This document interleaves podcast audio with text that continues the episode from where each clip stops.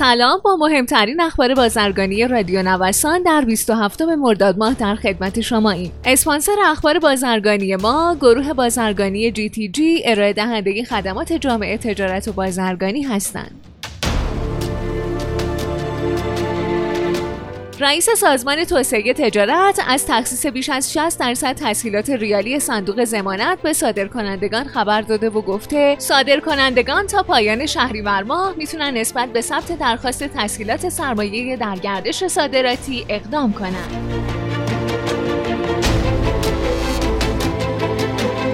مدیر کل دفتر مقررات صادرات و واردات وزارت صنعت، معدن و تجارت اعلام کرده صرفا واحدهای تولیدی امکان استفاده از واردات در مقابل صادرات خود به منظور تامین نیازهای وارداتی واحد تولیدی خودشون رو داشته و مسئولیت تطابق کالای ثبت سفارش شده با مواد اولیه واحد تولیدی بر عهده سازمانهای سمته.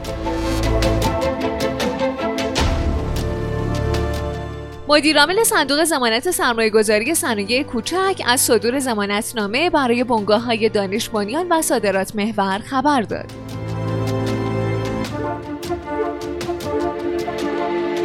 سخنگوی گمرک ایران گفته در چهار ماه نخست امسال بیش از 152 میلیون و 892 هزار 563 دلار انواع نان، شیرینی، شکلات و بیسکویت از کشورمون به بیش از 56 کشور جهان صادر شده.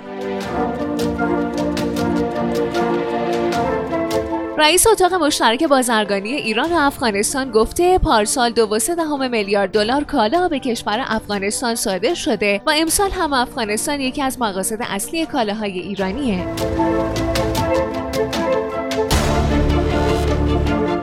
شما شنونده مهمترین اخبار بازرگانی روز از رادیو نوسان هستید.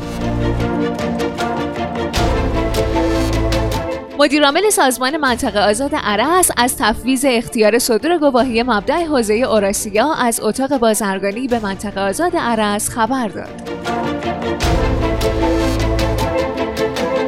وزارت خارجه چین از طرح پیشنهادی رئیس جمهوری روسیه برای تضمین امنیت در خلیج فارس و برقراری نشستی با حضور تمام اعضای برجام استقبال کرد.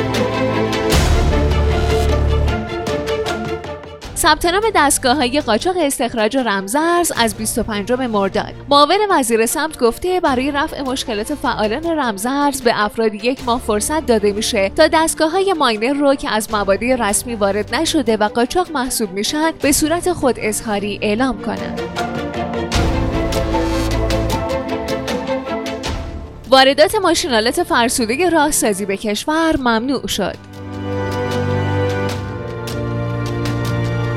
سخنگوی هیئت رئیسه مجلس گفته مجلس با فروش نفت به صورت مدتدار مخالفه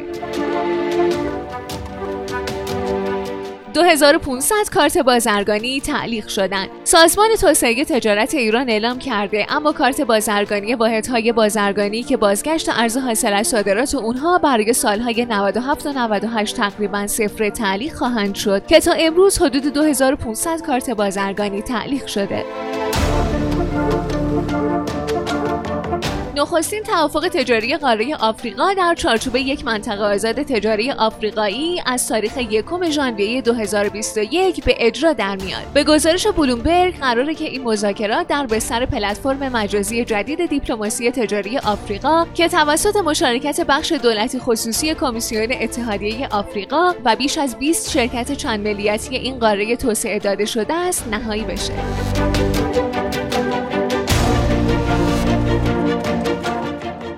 ممنون که با مهمترین اخبار بازرگانی امروز هم همراه ما بودین. مجددا از حامی اخبار بازرگانی ما گروه بازرگانی جی تی جی تشکر می‌کنم. مجموعه جی تی جی رو می‌تونید از gtg.ir دنبال کنید.